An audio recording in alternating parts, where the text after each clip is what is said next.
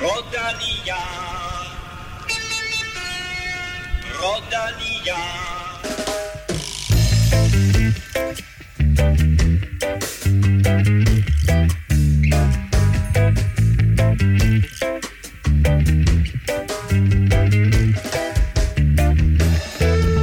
D'Italia nærmer sig sin afslutning, og vi går ind i en meget spændende weekend med både bjergetappe og en afgørende enkeltstart. Lige nu er 17. etape i fuld gang. Den får du resultatet af sidste udsendelsen, men jeg kan sige så meget, at der er en lidt interessant udvikling i gang i den. Og med det, velkommen til mine to faste eksperter i alt fra cykelryttere til italienske fodboldklubber.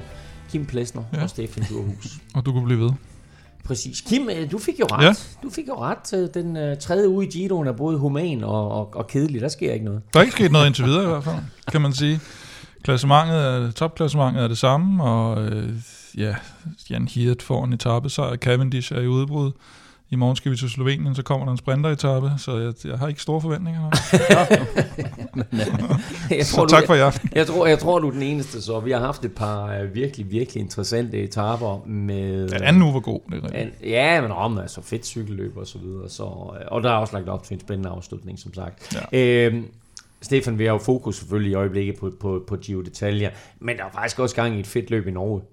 Det er der nemlig. Altså, øh, der er jo et, øh, et, et to pro løb øh, som Tour of Norway, den måske det største, eller det er det største cykelløb i, i Norge, og øh, der er også et par øh, store stjerner til start. Vi har Remco Evenepoel, øh, som nok det største navn.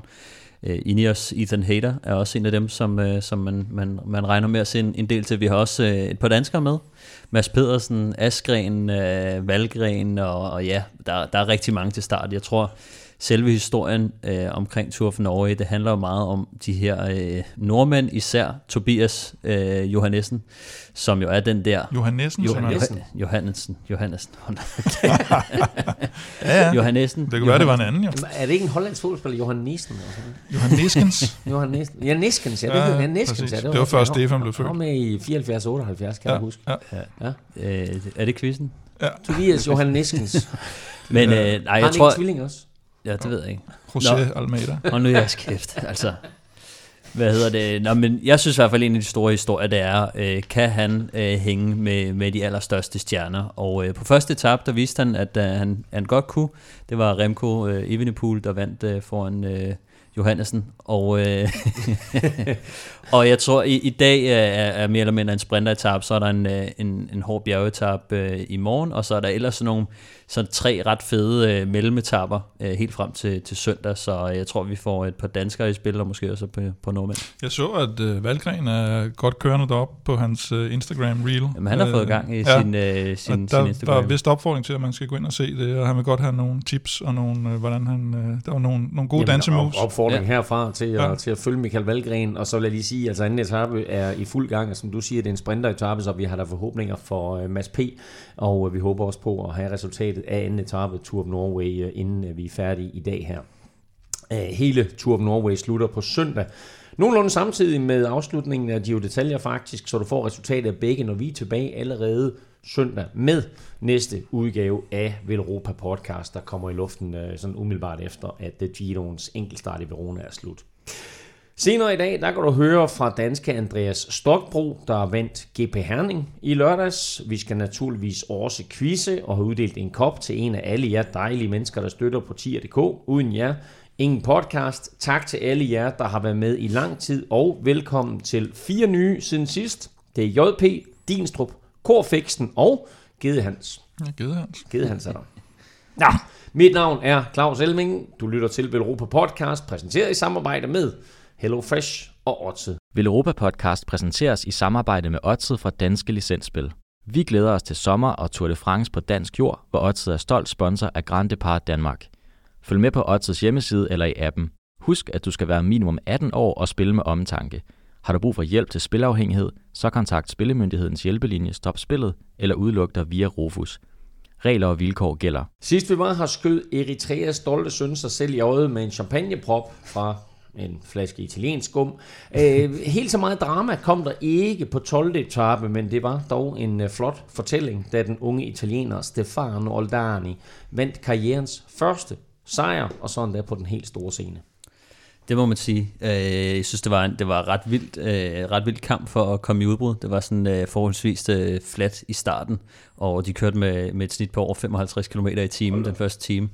Øh, der kom en stor gruppe af sted. Vi havde blandt andet Magnus Kort med, Mathieu van der Poel, men øh, da, da terrænet det, det, det tog lidt til, så var det øh, Lorenzo Rota, der, øh, der stak af, og så fik han øh, Oldani øh, med sig sammen med Geis Lemreise, og øh, de tre de, øh, de holdt altså de andre stangen til mål. Øh, Bauke og nogle af de andre bjergstærke prøvede jo at, at komme op til sidst, øh, men det blev en, en ret spændende spurt til sidst, øh, hvor jeg, jeg faktisk troede, det var ham her, Lorenzo Rota, der var den hurtigste, men øh, Oldani, han, øh, han har altså også lidt fart i støvlerne. Ja, han var, han var favorit, så jeg i hvert fald, for jeg sad og spillede på den. Eller jeg havde, jeg havde spillet inden i etappen. Altså Rota var favorit? Nej, øh, Oldani var klar favorit ja. til at vinde spurten, øh, da, da, altså da, da det ligesom står klart, at de kommer til mål. Men jeg havde spillet på øh, Rota inden etappen, så, øh, ja. så det var meget godt at have ham der til sidst, så, så tager han med, med et hjul. Sådan er Kim Plesner jo i nødskal. Ja, ja, ja. Han, han skyder på alle og, og dækker sig ind. Og, hvad, hvad, hvad der ikke, og du, du skulle måske have dækket dig yderligere ind, øh, fordi i uh, sidste uge, øh, der havde vi jo det her op og vinde med. Altså etappen gik jo fra Parma til Genua, ikke? Og, ja. og jeg sagde jo, det lød jo som en, en fodboldkamp, og Stefan sagde jo også, ja, ja, og så begynder du at sige Genua.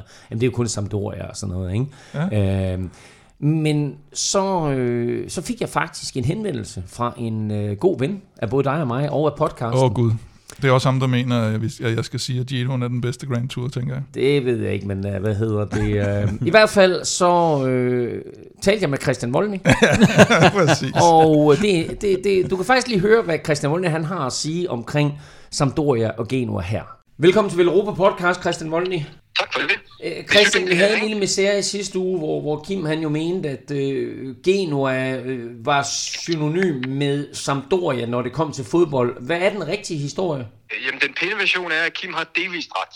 Jamen, jeg vil gerne, det, den, jeg vil ikke have den pæne version. Okay.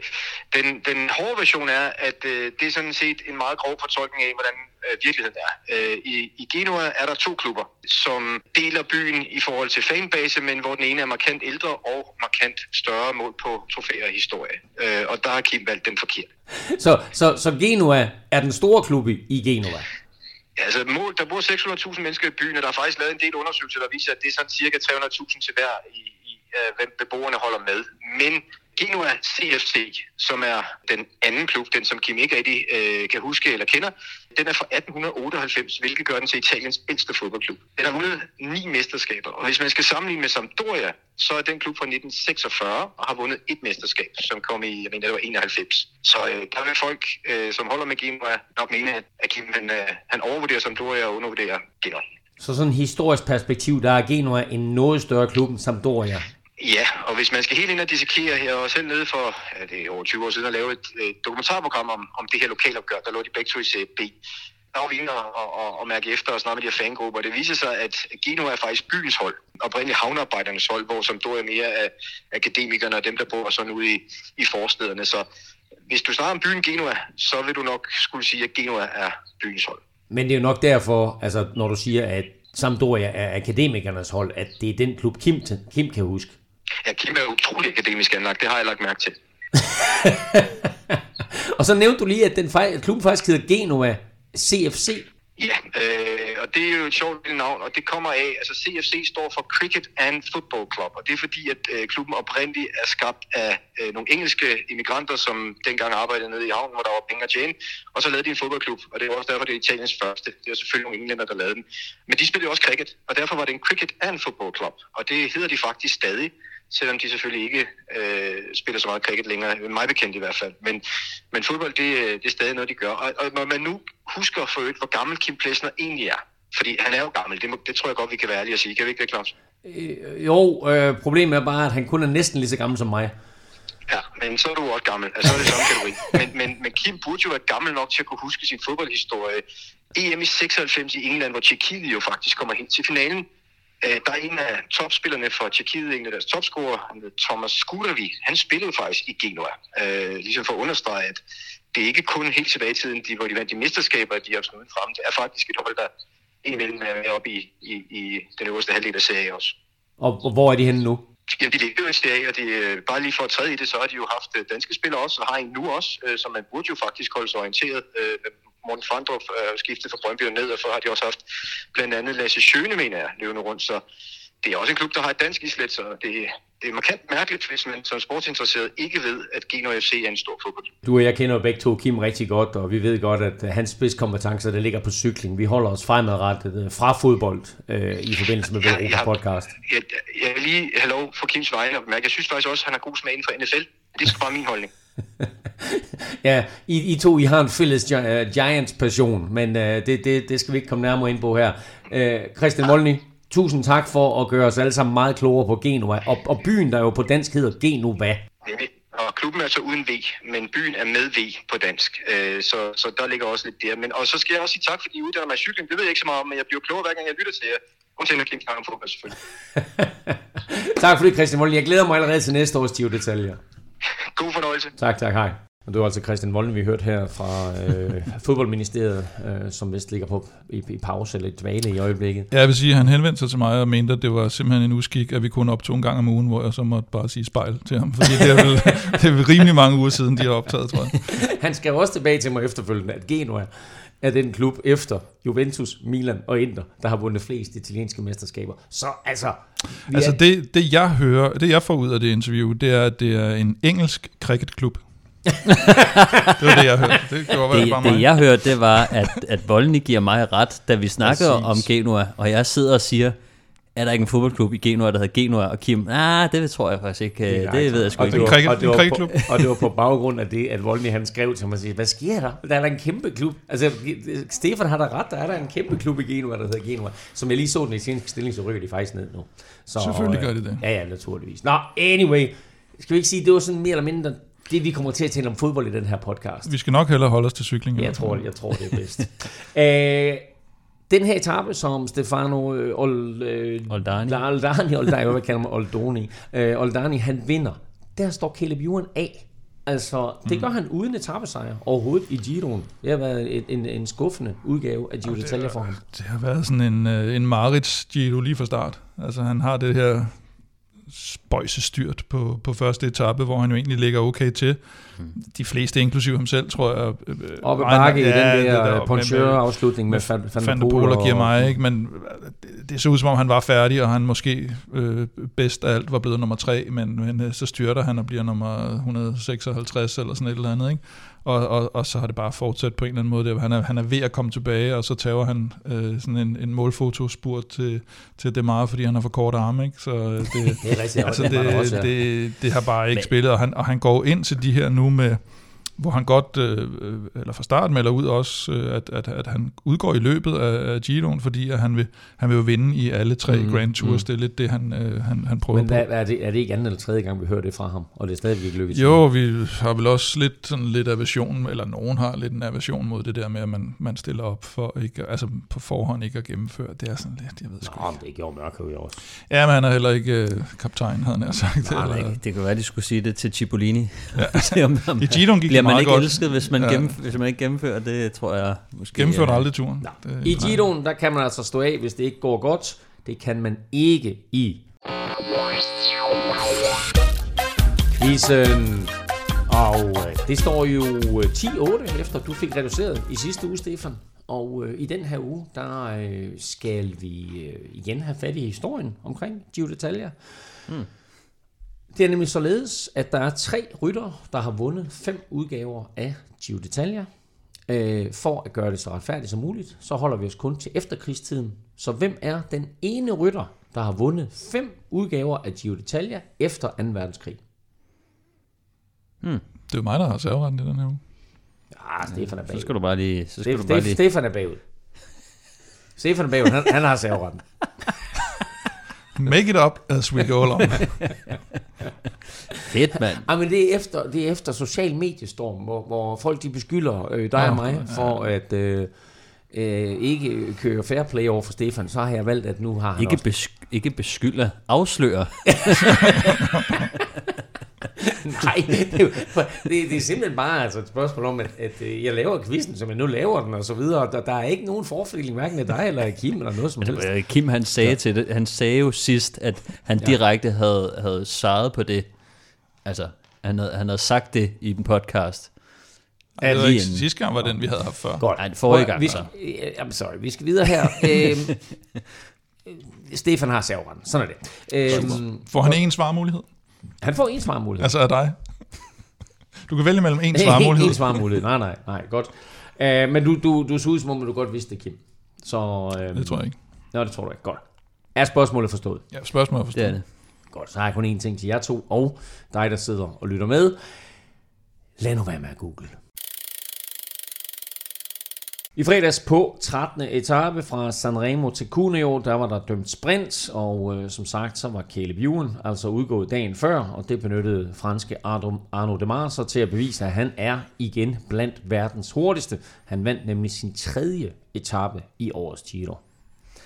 Ja, men jeg synes, at øh, jeg synes, han igen viser som den stærkeste, og den med, med det stærkeste hold egentlig. Altså efter, øh, ja selvfølgelig Caleb Ewan øh, ude, Cavendish har mistet Mørkøv, øh, så er der ikke så mange tilbage, der kan battle om, øh, om positionskampen med, med, med Francis Ducheux, som, som bare er klart det stærkeste hold. Jeg synes, de får leveret det meget godt, og så øh, synes jeg, at øh, Fernando Gaviria, han, øh, han dummer sig øh, endnu en gang på egen hånd, hvor han placerer sig på indersiden af, af Arno Demar. Og øh, Fernando Gaviria er jo mere kendt som, i hvert fald når jeg ser ham, så er han kendt for sin øh, rigtig vilde acceleration. Og øh, i og med, at han bokser sig selv inde på øh, op mod banden, så kan han ikke rigtig bruge den til noget. Så da den endelig bliver åbnet op, der, øh, der har han ikke mere at skyde med, fordi at Demar har ligesom, han er ligesom den stærke sprinter, ham der, der, mm. der bliver ligesom, kan man sige, med, med en høj topfart og, og, og, og en mest friskhed, når de kommer ind til spurten. Øh, så, så det synes jeg, det, det, det undrede mig lidt over, eller kan man sige, det, ja, Men det er også, jeg synes, det har været lidt som om, at han, han har jo en af, af verdens bedste lead-out-rytter, Rikese, med. Og, og det virker ikke som om, de rigtig får det til at spille. Det, det ser ud som om, han slår sådan ud på sådan nogle lidt mærkelige tidspunkter, og som om, det er, ikke slår- helt, er, det er ikke helt koordineret mellem dem, hvad det egentlig er, Nej, altså- de, de gerne vil. de har i hvert fald, altså de, uh, Rikese prøver jo at placere Gavidia på Demars hjul, ikke? og det lykkedes jo så den her gang, hvor man kan se Rikese, han slår ud, mm. og så kan man se, at han lige sådan prøver at hæppe på, Ja, præcis. på Gavidia, mens han er ved at, at flå en to-tre stykker på røven. Øhm, Det er meget sjovt, fordi da, da Michael Mørkøv han var i studiet hos Discovery, øh, der fortalte han jo lidt omkring øh, forskellige strategier for lead-out. Fordi normalt så tænker vi jo sådan et lead-out-tog, hvor det er sådan, at øh, det er 4, 3, 2, 1, og så bliver sprinteren leveret. Han fortalte også, at der er nogle hold, som simpelthen bare sørger for, eller har en strategi med, der hedder, vores sprinter skal leveres på et bestemt hjul. Mm. Sådan så for eksempel, at Gaviria, måske er Rikese, skal afleveres på Demars hjul. Men var det ikke også, nu, kan jeg se, nu er der ret mange etaper efterhånden, vi skal holde styr på, men var det ikke den her, hvor de hentede øh, udbryderne sådan relativt Jo, det sent, var det. eller meget sent, mm. så der ikke, og de brugte jo stort set alle deres lead-out folk op, mm. så det blev sådan lidt en, en underlig spurt, og der var ikke ret mange, der havde folk tilbage egentlig, fordi de var nødt Nej, til nej. at, at bruge dem op, og det, det gør jo, at det ændrer hele dynamikken i, mm. øh, i spurten også selvfølgelig. Men jeg synes bare, pointen er meget sjovt det der med, at det ikke nødvendigvis er at køre en spurt for Nej, sin egen nej. rytter, men nej, nej. at man har en Det er taktik klart, om, hvor men- han skal leveres. Ja, ja, det, det, det er det, og specielt hvis du, øh, hvis du ikke har øh, særlig mange ryttere til at bakke op. Det er klart, at jeg synes oftest, så, altså de hold, der har flere ryttere med til at køre spurten, øh, og dem, som ikke tager så meget ansvar, de prøver jo selvfølgelig at tage fronten og, og bruge deres kræfter på, på den måde. Det gør Quickstep jo også oftest, og altså Mørkøv selv.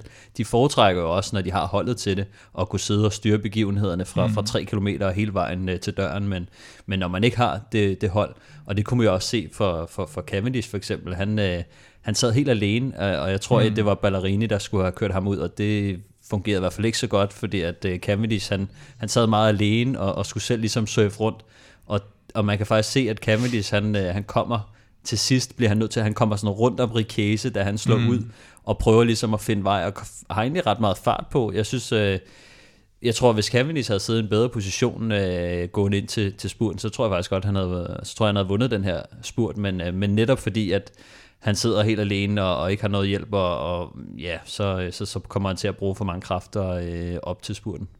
Lige nu der virker det som om, at øh, Arno Demar han er øh, det her års øh, spurtkonge i Giroen. Han vinder i hvert fald etappen. Det gør han faktisk foran Phil Bauhaus, som mm. bliver toer, og så med Cavendish tre, og så altså Fernando Gaviria ind på øh, fjerdepladsen. Udover øh, spurten her, og vinderen og så videre, og mm. Arno Demars øh, tredje etappesejr, så er det også en etape, hvor vi mister Roman Bardet Ja, øh, det på var- det tidspunkt nummer 4 i klassementet. Ja, det var ærgerligt. Det var sgu ærgerligt, fordi han, han havde set godt ud i den her Giro, og det er ham og Carapaz og Hindley, tror jeg, der ligger øh, som de tre bedste på, på, på den forrige øh, bjergetappe der, ikke? Hvor, de, hvor de skiller sig ud. Og det er... Ja, han kunne... Han udgår med sygdom. Han kunne som minimum have stået på podiet, tror jeg. Ja, det er ikke styrt eller noget. Øh, han havde angiveligt sovet dårligt om natten og været syg og så videre, og prøver på at kæmpe sig igennem etappen, men mm. han ser jo helt øh, bleg og vakkelvorne ud, da han øh, sætter sig ind i øh, sportsdirektørbilen. Ja, det, der, er, der er ikke så meget at sige til den der, fordi det er jo bare det er bare uheld, at det sker i, øh, i, vi så også her faktisk, i, var det i går, at øh, var det Caicedo fra, fra EF, der lige pludselig bliver testet positiv for, for covid og må forlade.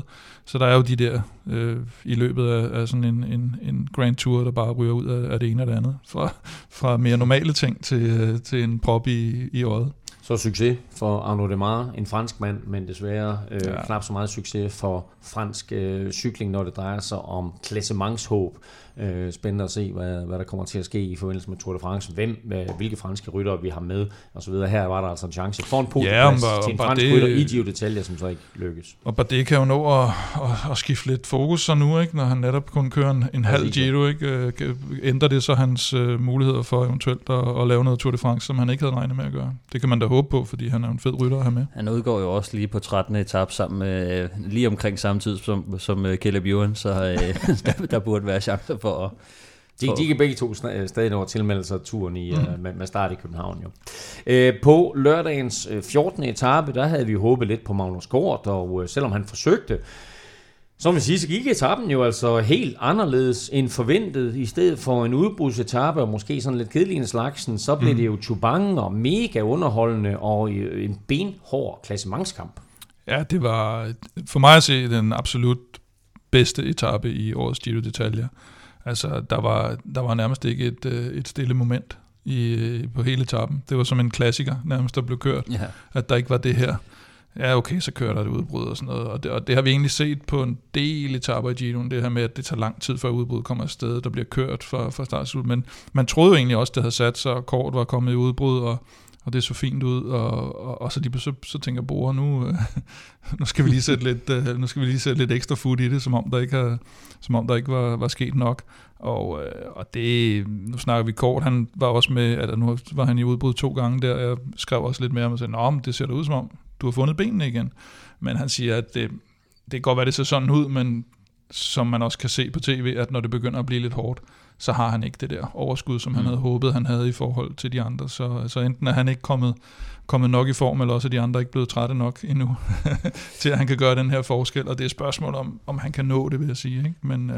det, det, det ser faktisk lidt svært ud, tror jeg, for, ja. for kort. Men jeg tror til gengæld, at han kommer til at, efter Giroen, tror jeg, han kommer til at køre stærkt. Altså, så tror jeg virkelig, ja. han hans krop skal lige have et øjeblik til at, til at tage træningen ind og, og lige restituere, så tror jeg til gengæld, han kommer til at køre stærkt igen.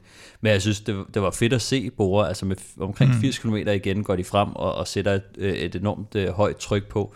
Uh, de har et mega stærkt og bredt hold, uh, og uh, vi kan jo se, at da de sætter fart på, uh, Valverde er en af dem, der ryger øh, ret tidligt. Ineos bliver helt smadret. Øh, Ineos bliver også taget lidt på sengen, og, og, og, og kan man virkelig se, at Ineos, de har ikke det, det stærkeste hold, det har Bora faktisk. Øhm, øh, hvad hedder det, José Almeida, øh, han øh, blev også fanget. Øh, han blev også fanget og, og kommer til at bruge rigtig mange kræfter på at blive ved med at kæmpe sig ja, tilbage. Han, og han har det der elastikkørsel der.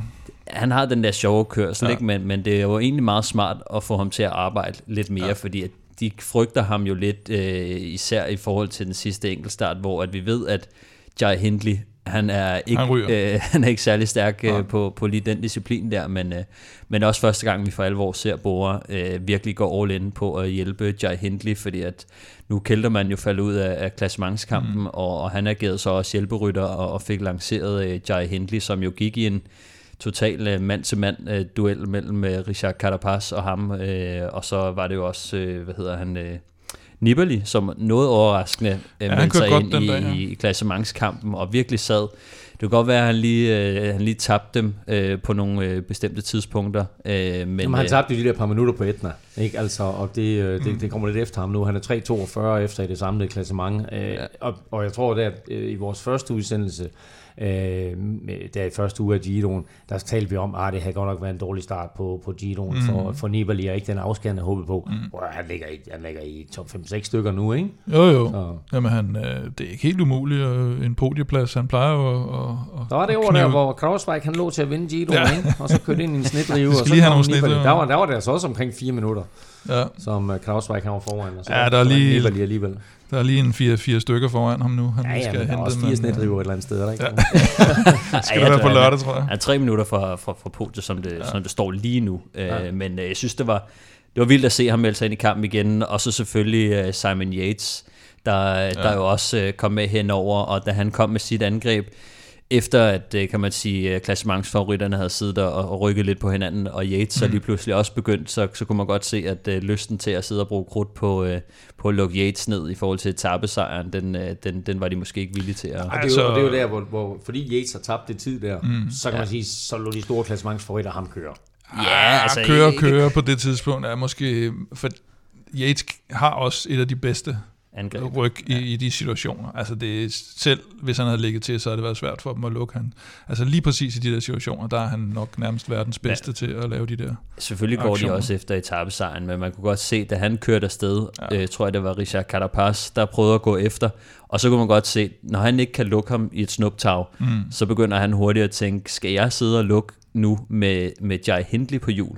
Fordi at hvis, hvis han så får lukket hullet, øh, og Jai Hindley lige har sparet lidt på kræfterne, så kan han lige pludselig køre kontra og sådan noget. Det er det, det, er det spil, som der, mm. som der bare går mellem, mellem dem nu, ikke? at de tør ikke og, øh, og kan man sige, at vise, hvad de har af kræfter, og vise, hvor deres begrænsninger er, eller bruge for mange kræfter på nogle tidspunkter, for at så at blive taget lidt på sengen øh, lige efterfølgende. Så, så det var egentlig bare også smart af Simon Yates, at han, øh, han greb chancen på det tidspunkt. Han vinder etappen, Simon Yates, hans anden etappesejr mm. i år. Mm. Øh, så øh, en, en godkendt øh, Fido for ham, ja, bortset fra, at han røget ud af klassementet. Ikke? Jamen, han er, jeg synes, det har været meget kendetegnende sådan lidt for, for hans karriere måske i virkeligheden, at det her med, at, at han er simpelthen ustabil.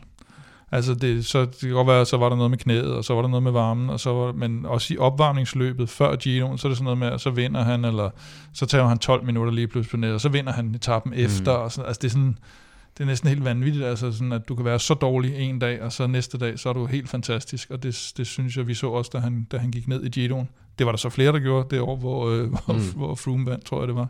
Mm. Øh, men, men, men sådan generelt har det, har det været lidt for ustabilt, synes jeg. Nå, apropos øh, Froome og Fueling Strategy, så udgår Tom Dumoulin af den her Ja, han var også med i den uh, Giro dengang, tror jeg, var han ikke? Jo, han blev to, og det var ham, der som Fueling Strategy gik ud over jo.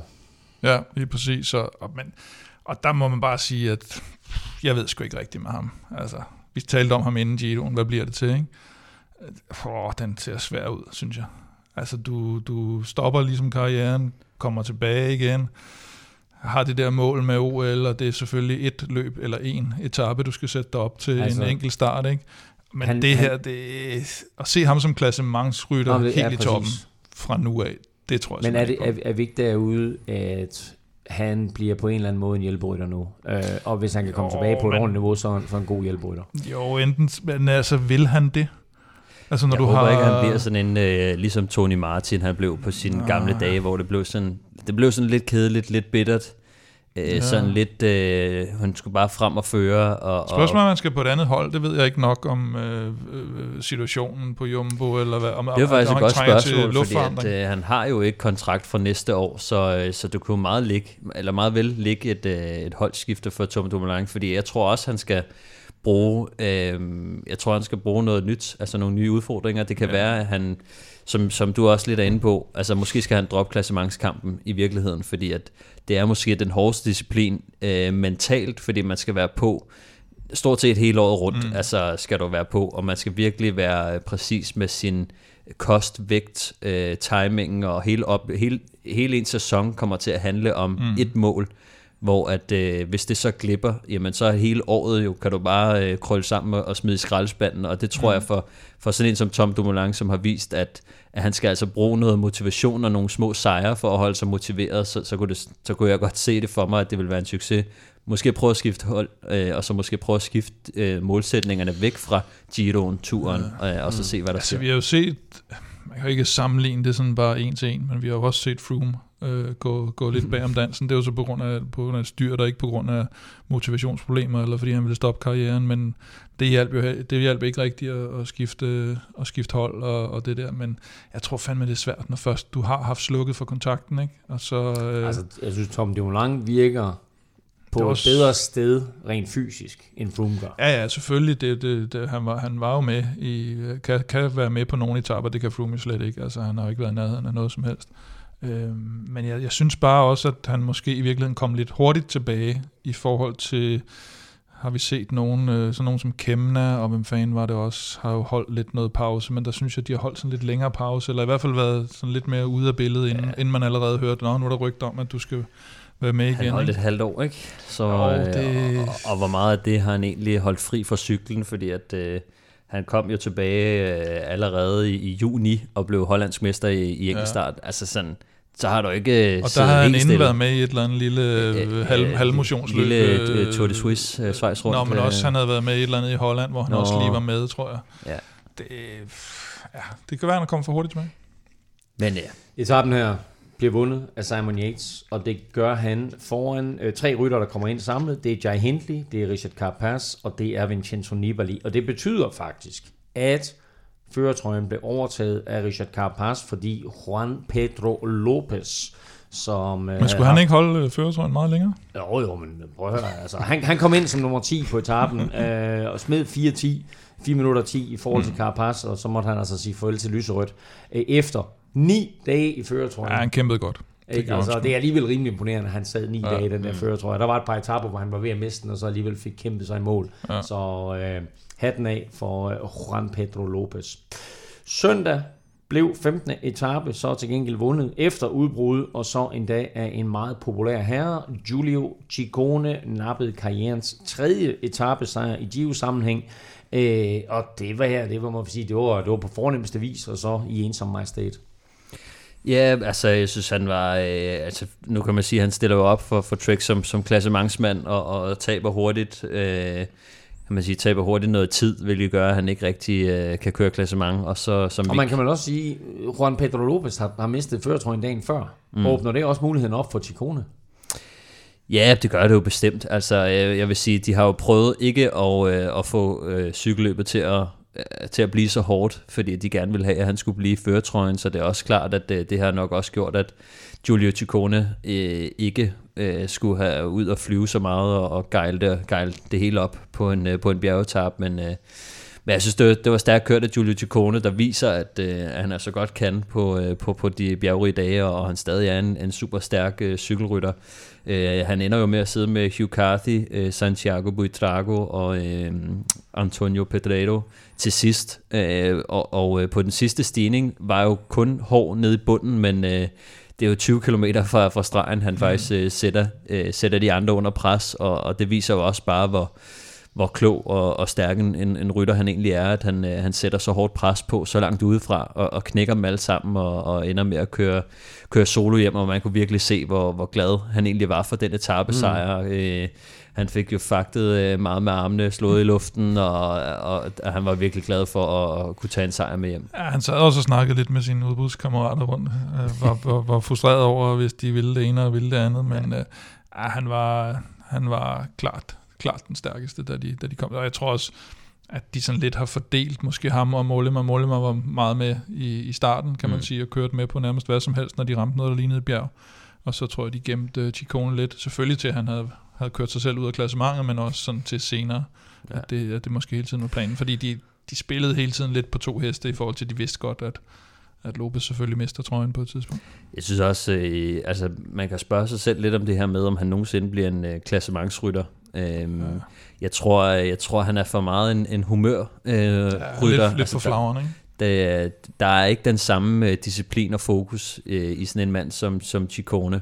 Øhm, han er jo en super dygtig cykelrytter, men det ligger bare ikke til hans natur, og, og sådan ser vi jo bare, at nogle cykelrytter er. Jeg ved ikke, om, om man skal tage det som om, at de er, ikke er gode, fordi de ikke er lige så disciplineret og fokuseret, men, men altså, det, det, det kræver bare noget mere mentalt, øh, tror jeg, at, øh, at kunne køre sådan en Grand Tour, hvor han er mere sådan en, der han, går, han kan køre i bund, mm. og han kan køre virkelig i bund, når han, er, når han har sine dage, og humøret er med, og, og han bliver motiveret, mm. øh, og så de dage, hvor, at, hvor han ikke lige øh, føler for det samme. Og sådan er der nogle typer, de er bare bedre til at, at dosere deres kræfter og, og holde sig lidt mere i ro. Og Chikone, han er sådan en, der, der virkelig kan brænde af, når, når han føler for det. Er det. Jo lidt, det er jo lidt det samme med, med Alaphilippe. Nu ved jeg godt, at han havde ja. den ud, var tæt på at vinde en tur, men det var lidt mere ved et tilfælde, ja. da, han, da han gjorde det.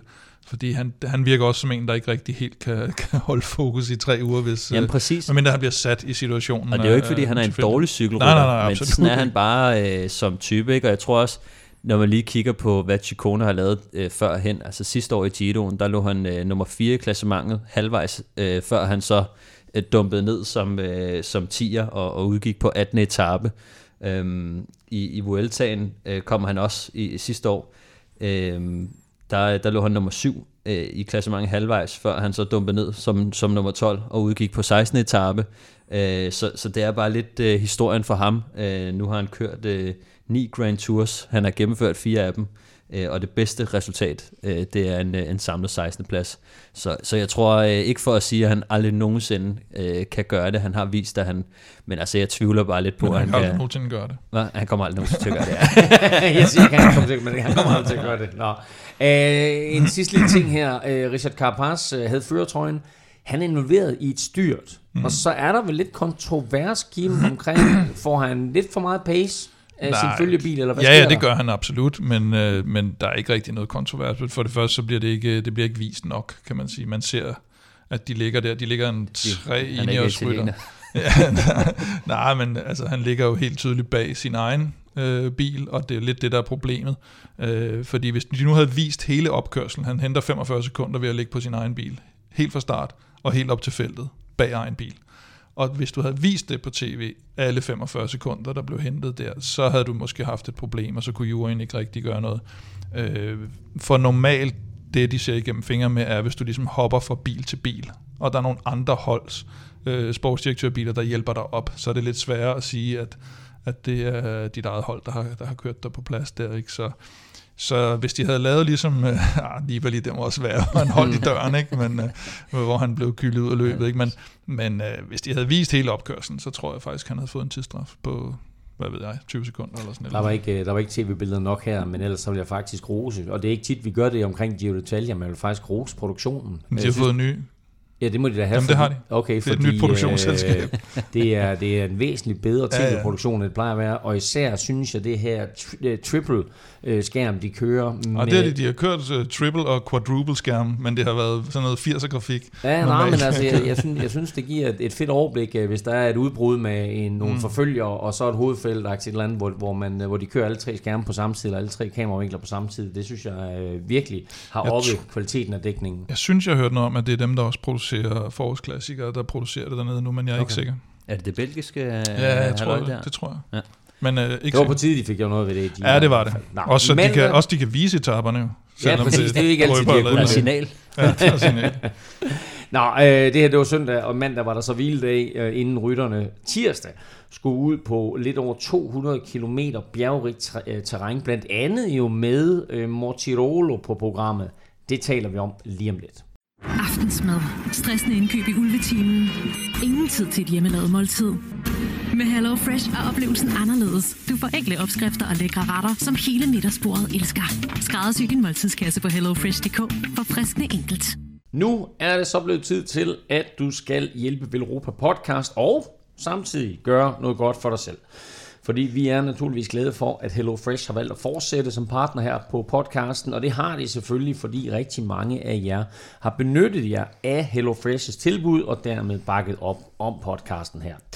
HelloFresh er måltidskasser med sund og varieret kost, masser af muligheder, og du kan prøve 4 uger nu med en rabat på 725 kroner. Så gå ind på hellofresh.dk og brug koden VELOROPA22.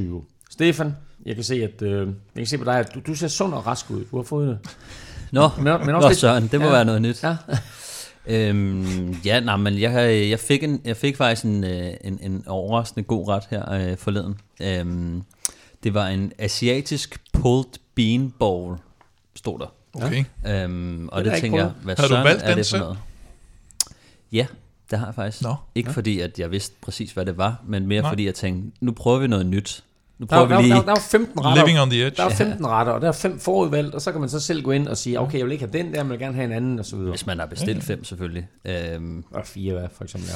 Men, øhm, men ja, så tænker jeg, den, den var spændende, og øh, det er sådan noget, det, øh, det er sådan noget med ingefærris, så er der gulerødder, mm. agurk og øh, syltet rødløg, og de her pulled beans er jo så sjovt nok lavet af, af bønner, øh, og så er de stegt i sådan noget asiatisk voksovs, øh, soja-agtigt øh, noget, og så er der simpelthen spejlæg ovenpå. Mm. Øh, Nå. og øh, det, smagte, det smagte virkelig godt, så er der også noget, øh, sådan noget asiatisk dressing, man lige kan krydre mm. det hele med. Ja. Og øhm, altså, jeg kiggede også lige på, fordi det er også lidt vigtigt, øh, sådan, hvor sundt det er, så jeg kigger også lige på, det er øh, 900 kalorier øh, for sådan en portion, øh, men der er til gengæld også øh, 43 gram øh, protein i. Så mm. det er lidt højt, øh, men det er stadig sundt. Altså, der er 20 gram øh, sukker i sådan en... Øh, i sådan en børge, så, øh, så jeg synes, selvom det er lidt højt på, på kalorier, man kan jo bare lade være med at spise alle risene, så har man hurtigt øh, skåret lidt ned på det. Mm. Øhm, ja, det vil nok Stadigvæk være det. anbefalesværdigt til en cykelrytter. Det synes jeg bestemt. Altså, jeg tror, øh, som cykelrytter, så kan man jo, hvis man træner nok, så kan man jo også spise øh, nærmest, hvad man har lyst til, for at være helt ærlig. Man skal bare sørge for, at det, at det er rimelig sundt. Øh, så, øh, så Og det så er vi jo i gang med en, en anden trend lige nu, hvor det er sådan, at, øh, det skulle være så magert, og, alle rytterne skulle være så pillet som overhovedet muligt. Så er der faktisk ved at være sådan en trend, man må, godt må, må have, om ikke lidt på sidebenene, så i hvert fald lidt mere at skyde med. Ja, det skal du... Ja, det kommer lidt an på, om du... Kommer an på, hvem du kommer spørger. lidt an på, om du er det, er den måde, banerytter, det er eller- den måde, jeg kører min kur på. Så spørger Michael Rasmussen, så er han nok altid tilhænger af de pillede. Nej, men altså lad os da tage Jakob Fuglsang har sagt, at han jo faktisk har ændret sin, øh, sit, sit kostindtag. Nå, men det, det, så det, det, det er ikke helt det samme som at sige, at nu, nu tager jeg noget på, og så øh, kører jeg bare hurtigere. Nå, okay. Det er mere... Øh, Nå, okay. Øh, Jeg holder faktisk lige pause i den her uge fra Hello Fresh. Jeg har så mange andre Nå, ting. jeg troede, det var for cyklingen. Nå, nej, nej. Jeg, Nej, jeg det gør han også. Ja, nej, jeg gør ikke. Jeg ikke noget nyt. Der er ikke så lang tid til, jeg skal ned og cykle uh, Tour de France bjerge oh, med uh, cykelnaven, så jeg skal, sgu i, jeg skal sgu i topform. Jeg skal også cykle Tour de Storebælt. Oh, ja. Det er altså lige 200 km, inklusive en afslutning hen over Storebæltsbroen, så der kan vi roligt sige det. at Jeg, ikke, Jeg ved, man kan få en øh, kortere rute. Det kan man også, men jeg kom desværre, jeg var optimistisk og valgte mig at sætte mig på den der 200 km rute. Det var virkelig dumt. Men uh, så der, der skal indtages en del kylling og så videre nu her i, i de nære, og måske, pulled lidt, beans. øh, og måske lidt asiatisk pulled bean, uh, bean, bean, bean pulled bean bowl. Så masser af muligheder derinde, og uh, har man lyst til at pause undervejs, så kan man altså som sagt gøre det. Uh, så jeg har lige valgt at pause i den her uge, og så genoptager jeg Hello Fresh i næste uge. Du kan også prøve Hello Fresh, og det kan du altså med koden VELROPA22, så får du 725 kroner i rabat på din første måned. Du kan finde det her tilbud andre steder, men bruger du koden VELROPA22, så støtter du podcasten her. Og så må du meget, meget gerne dele koden med venner og bekendte, så kender du nogen, som ikke kender HelloFresh, så øh, informer dem om det her og sig, at de skal hoppe ind på hellofresh.dk og bruge koden VELROPA22. Inden vi skal tale videre om Giro d'Italia, så bliver vi lige i det danske, for der er kørt to løb på dansk grund i weekenden, GP Herning og Fyn rundt. Og øh, Stefan, lad os lægge ud med løbet i Herning, der jo øh, blot er kendt som helvede i nord. Øh, nej, nej, vent, det er, det er, vist, det er, det er vist optaget. Øh, men så er der i det mindste Danmarks Paris-Roubaix. En forårsdag på heden.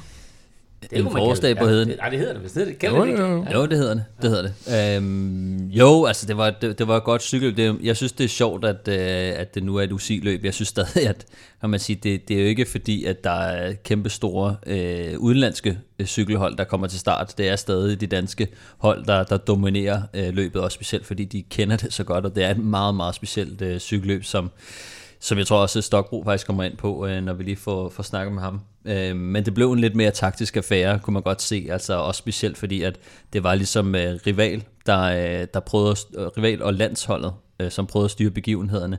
De har jo selvfølgelig, øh, altså rival øh, havde deres øh, kaptajn i Elmar Reinders, der er en spurtstærk herre. Landsholdet havde Mads Pedersen til start, og de kunne så også sætte øh, Mathias Norsgaard og Johan Prise Pejdersen i front. Øh, og når de sidder i front, så tror jeg ikke, der er så mange, der synes, det er super grineren og, øh, at prøve at angribe. Øh, så øh, jeg tror, det, det var mere eller mindre landsholdet, der prøvede at sætte noget pres på øh, i det, det meste af tiden, og, og især Mathias Norsgaard faktisk øh, prøvede også at, at komme med nogle angreb. Øh, da de så nærmede sig omgangene, der, øh, der, der, der kom der lidt mere, øh, ja, kan man sige, der var et par, par angreb, og så, øh, og så var det ellers øh, Andreas Stokbro, der kom med et øh, ret veltimet angreb øh, på, på næst sidste omgang, øh, og fik en, en rytter, øh, Mads Rabeck, med fra BHS Bornholm, og øh, ja, der var ikke så stor tvivl om, hvem der, hvem der lige skulle have den, så... Øh, så, men det var, det var flot kørt af Andreas Stokbro, der er også i gang med at strikke en rimelig god øh, sæson sammen lige nu. Og lad os da bare øh, hoppe til det interview, som du omtalte med øh, Andreas Stokbro, fordi efter sejren i Herning, der tog han videre til Norge for at køre Tour of Norway, men øh, Stefan talte altså med ham umiddelbart efter, at han var kommet i mål på første etape. Hvis vi lige spoler tiden en lille smule tilbage, kan du så lige prøve at sætte et par, par hurtige ord på, øh, hvad det er, der gør GP Herning så specielt? Ja, det gør det specielt ved, det er, det er det eneste løb i verden egentlig, hvor man kører på, øh, på så dårlig underlag, vil jeg sige. Ja, grusvejet er så dårlig i hvert fald. Mange sammenligner det med, med Strade Bianche, men øh, det er jo sådan nogle hårdbankede øh, grusveje, hvor øh, Grand Prix Herning, der synker, du, der synker du ned, så det er noget specielt noget at køre på.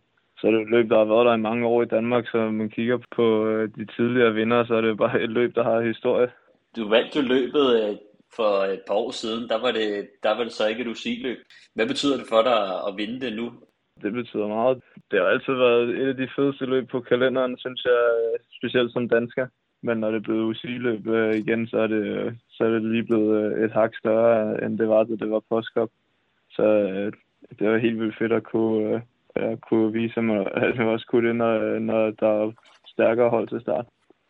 Og øh, hvordan, øh, hvordan gik det egentlig øh, for dig i løbet af dagen? Øh, kom du igennem uden øh, punkteringer og uheld det meste af tiden? Jeg var ikke nødt til at skifte hjul, men jeg havde heldigvis fået puttet, jeg ved ikke hvor meget tubelessvæske i min øh, i hjulet, så de lappede, de lappede hver gang de punkterede, men øh, der, der var et par stykker. Hvordan er det med, med tubeless? Kan de holde til at få sådan nogle øh, altså flere punkteringer på, på, på et dæk egentlig? Det kunne de godt den her gang, men jeg havde godt nok også fyldt meget væske i, så jeg ved ikke. Jeg tror ikke normalt, de kan holde til, til, til, til flere punkteringer. Men, øh, men det lykkedes. Tubeless, det, det, det har ændret gamet en lille smule, synes jeg. Der er jo nok lige så mange punkteringer, men der er ikke lige så mange, der, der behøver at få skiftet hjulet, som, øh, som der var de første gange, jeg kørte. Så der, var man, der kunne man jo virkelig være, være fucked, hvis man, øh, hvis man fik en punktering på det forkerte tidspunkt. Du stillede til start med, med landsholdet, og ikke for dit øh, norske hold, Team Coop, men øh, I kom jo til start med, med et pænt stærkt hold. Hvad var jeres taktik egentlig, øh, inden I startede? Ja, vi gik jo ind til løbet med, at vi vidste godt, at vi ville være øh, nok det stærkeste hold til start, og folk ville øh, komme til at kigge på os meget af løbet.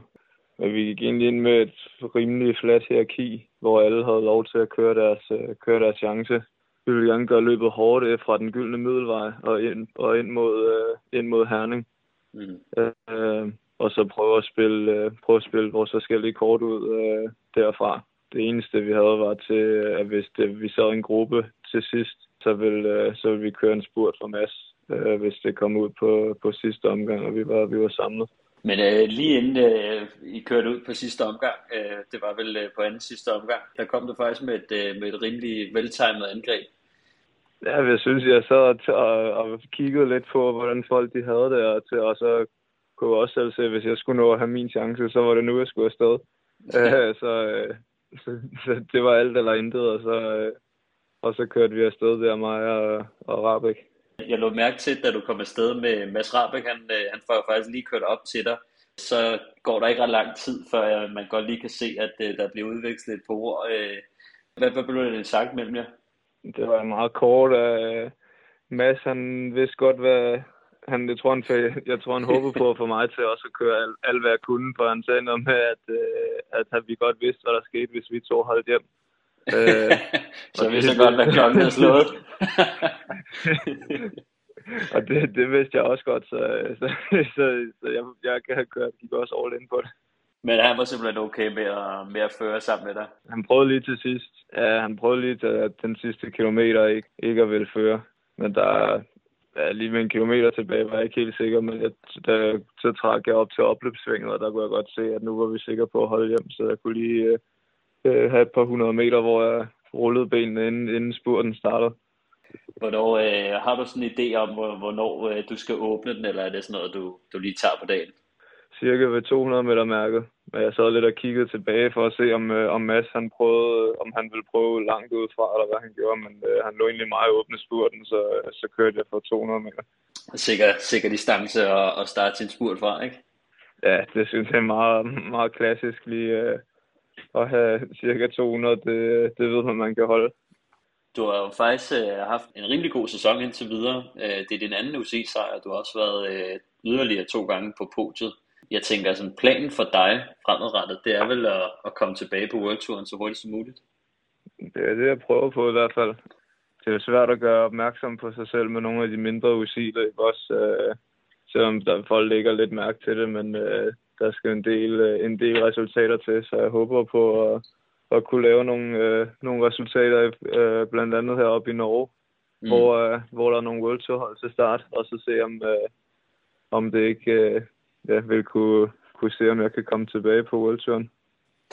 Du havde jo øh, nogle gode år øh, hjemme på, på Rival, og så i 2019 vandt du jo øh, U23-udgaven af, af Flandern rundt, hvilket også var en, en ret stor ting, og så, øh, så fik du chancen øh, hos øh, NTT eller, eller Kubeka.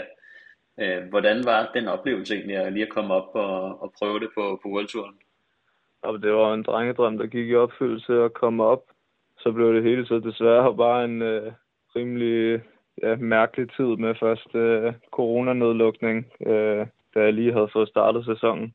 Og så, øh, ja, da vi endelig kunne komme tilbage og køre cykelløb igen, fik jeg en hjernerystelse, så det hele, øh, det første år på World Touren fik jeg nærmest ikke kørt nogen løb. Hvilket gjorde, at det var, det var mærkeligt at komme, og ekstremt irriterende at være god nok til at komme op på, på det niveau, og så, og så ikke kunne vise noget hele det, hele det første år. Og det andet år, det endte så også med, at det var for præstationsmæssigt for mig var det et fint år at kunne lave de, de, alle de hjælperoller, jeg havde for forskellige, øh, forskellige rytter. Men øh, det var en stresset tid på, på Quebec med, at man ikke vidste, at holdet, om holdet det fortsat, eller hvad, eller hvad det gjorde. Så det endte egentlig med at være, være to lidt, øh, lidt underlige år for mig, synes jeg. Øh, ja, holdet, det, det, det var jo meget presset, og og de fleste rytter, de øh, fandt jo heldigvis noget andet. Det gjorde du også selv. Team Coop, øh, jeg kender i hvert fald godt holdet. Øh, hvis vi lige skal fortælle nogle af vores lyttere, hvad, hvad er Team Coop så egentlig for et, øh, for et hold, hvis man skal lige præsentere det kort? Det er et norsk kontinentalhold, øh, så samme, så er samme niveau som mange af de danske rivaler, Kolekvik og Bornholm, som de sidste mange år i hvert fald har sendt øh, en eller to ryttere videre til professionelle kontrakter øh, næsten hver år. De er primært norske ryttere, og så mig og Louis Bendiksen som, øh, som danske rytter. Så et øh, ja, meget godt øh, norsk øh, udviklingshold, vil jeg mm. sige. Og et, øh, et hold med, med et godt program, og, og måske med nogle, øh, nogle muligheder for at, at selv at, at, at få nogle gode chancer. Ja, det var det, der var vigtigt for mig her, øh, hvis jeg skal have en chance for at komme tilbage og så finde et, øh, et hold, der har et, et øh, godt løsprogram og få kørt nogle, nogle af de her større løb også, som med en del World Tour hold til start, som man kan få vist sig lidt frem. Godt at høre fra Andreas Strok, Strokbro, Stokbro hedder han selvfølgelig. Øhm, Stefan han er jo inde på her, at det kan være lidt svært at gøre opmærksom på sig selv med resultater af de her mindre UCI-løb, som du også siger, mm. øh, GP Herning trods alt stadigvæk er. Men hvad skal der til for, at han igen kommer tilbage på World Touren? Øh, jamen, han skal selvfølgelig øh, vinde nogle, øh, vinde nogle cykelløb. Øh, jeg tror, øh, med de her 1-2 løb, som, som Herning er, der, øh, der er det oftest der, hvor kontinentalholdene kører og, og kigger meget på. Så, så det er der, man øh, i hvert fald gør sig til øh, over for kontinentalholdene.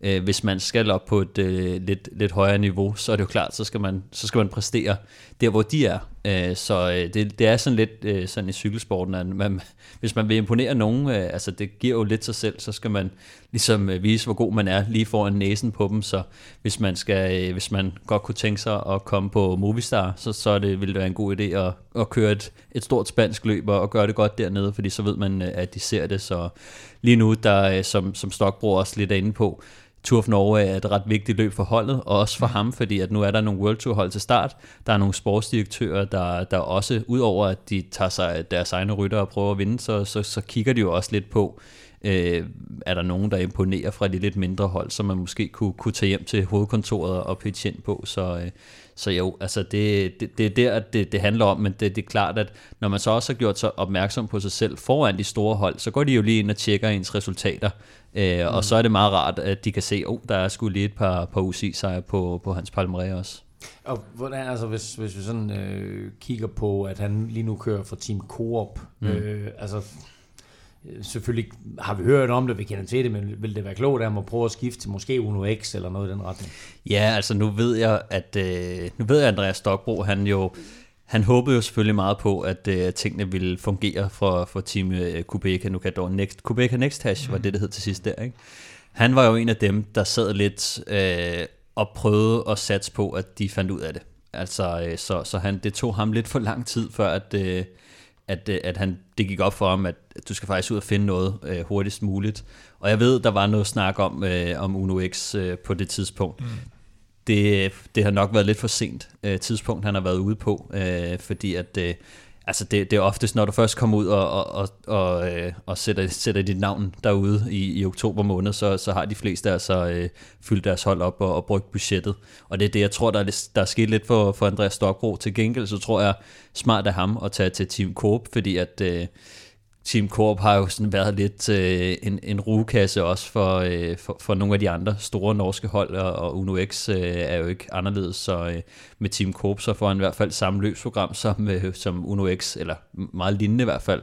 Selvfølgelig får de ikke de, de samme store løb, men, øh, men altså, han har i hvert fald en god chance for lige at vise over for Uno X, at, øh, at, at, øh, at han er en, er en god cykelrytter, som de måske skulle, skulle prøve at tage ind øh, til næste år, så... Øh, så det, det tror jeg meget godt valg af ham at tage til Team Coop, fordi at, at han kunne selvfølgelig også sikkert have taget tilbage til, til rival, men øh, det er ikke sikkert, at, at, øh, at hvad hedder det, Uno X, de, de kigger på lige så meget på, på rivalrytterne, som de gør på, på Coop-rytterne.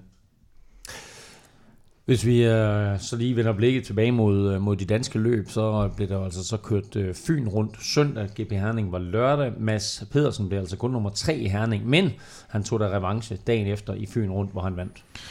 Ja, det, det var jo en stor succes for det danske landshold, må man sige, og nu Stefan har, har nævnt de fleste af, af rytterne på det hold, og det var også, altså, det, det var et, et markant forstærket dansk landshold i forhold til, hvad man plejer at se, for eksempel på Snor Danmark rundt øh, virkelig, virkelig store udenlandske profiler, der havde valgt at komme hjem og, og, og køre mm. det løb her.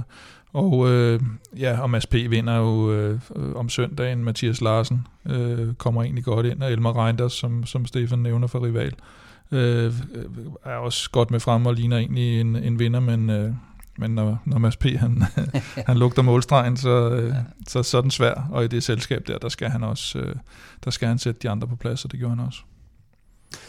Øh, nu nævner du selv, Kim, det der med landsholdet der. Altså, øh, forklar mig lige det der med, at man stiller op som landshold, og man stiller op i, i røde trikoter med, med, med hvide striber. Altså, jeg kan forstå det til VM og EM, der giver det mening, men, men hvorfor gør man det til et løb som GP Herning og Fyn rundt? Det er jo typisk, fordi du har nogle, øh, nogle hjemlige profiler, hvor, hvor hele deres hold måske ikke øh, kunne tænke sig at deltage i, i løbet. Du ser det i, i PostNord Danmark rundt, hvor hvor de fleste, eller hvor man mange gange får nogle af de her danske hold til start, og dermed er der ikke så mange i overskud, eller hvad skal man sige, til, til, til landsholdet. Uh, italienerne gør det også i nogle af de italienske løb, ser du faktisk nogle gange nogle af de her sto- relativt store profiler, uh, for, for altså, italienske profiler kører på, på et italiensk landshold mm. i, uh, i, de, i de små italienske løb. Uh, så, så det er jo en måde at, at sørge for, at du har nogen, som publikum godt vil se på, men hvor du måske ikke lige kan trække Altså hvis du ser her Norskov, altså du skulle trække Movistar, Trek, øh, ja, ja. Øh, øh, hvad hedder det, Bahrain og, og hvad ved jeg, mm. øh, ind til, til Grand Prix Herning, som trods alt kun er et, øh, et to løb, ikke? Det, det er sgu svært. Mm. Og så siger den, okay, men det passer lige ind i mit program, at vi så, så laver et landshold her i stedet for. Det er der mange øh, løb, der jo har. Altså mm. et, et plads til, til, at de lige kan smide et, et landshold ind, også selvom det er i Polen eller, eller andre steder. Øh, Ja, det, det er, det er sådan, jeg har det sådan lidt dobbelt med det, fordi på den ene side, så, øh, så er det jo fedt, at, øh, at de danske rytter øh, og unge rytter talenter, de får lov at køre mod store, kan man sige, stjerner og professionelle rytter. På den anden side, Mads Pedersen vinder Fyn rundt foran nogle af de, de, de, de andre håbefulde danske rytter, mm. som måske havde fået rigtig meget ud af at, at tage en, en sejr Men altså, øh, ja, alt i alt, så, så, så, så er det nok meget fedt øh, at, at, få, at få lov at køre sammen med, med Mads Pedersen. Han var lidt inde på det, Andreas, det der med, at de rent faktisk havde en taktik, hvis de kom samlet til mål. Mm-hmm. Øh, og, og ellers så må de alle sammen køre hver deres chance. Altså, kan, kan, kan, kan, kan sådan nogle stjerner, der, der kommer hjem og bliver samlet på et, et, et endags landshold, kan de blive enige om noget som helst? Nej. Det er jo lidt, det er jo lidt, det er jo lidt samme historie, når du, når du samler dem på det rigtige landshold til VM. Ja. Der kan der jo også godt være problemer, vi har, vi har, eller problemer og problemer, men der er det jo det her med rollefordeling, specielt når vi har så mange profiler, som vi har nu. Vi har snakket tidligere om det her med, at Søren Krav lige pludselig ikke har været med til et par, til et par VM, og det er jo fordi, at han, øh, han vil være kaptajn.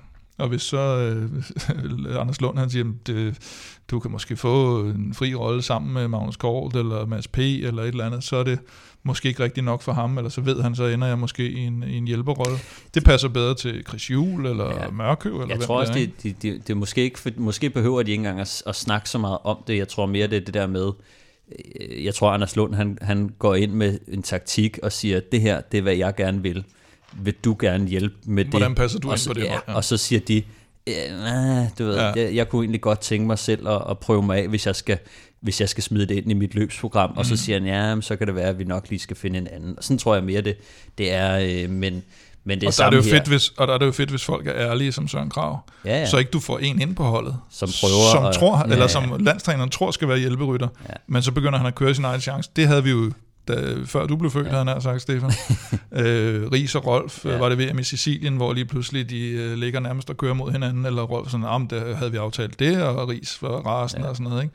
Øh, hvor vi jo også havde nogle af de bedste rytter, men når de så ikke kørte efter samme taktik, så var det sgu svært at vinde. Jeg vil så sige, med sådan et her landshold, når de kører GP Herning Fyn rundt, øh, jeg tror, at øh, Mads Pedersen har så meget øh, autoritet, øh, og han er så likable, at når han siger noget, så, så, øh, så er der kæft trit af retning, og, og han er heller ikke et røvhul, så han ved også godt, altså sådan han, det er også det, når, de har snakket, når han har snakket med Anders Lund, og han har øh, nok budt ind på med, hvad han synes, så har han nok bare været sådan, han er jo large også og siger, jamen jeg behøver sgu ikke noget hjælp, jeg kan godt selv finde vej til, til finalen, øh, hvis bare I gider lige at, og sørge for at sætte noget tempo på, så skal jeg nok øh, klare mm. resten, ikke? altså lige op til spurten.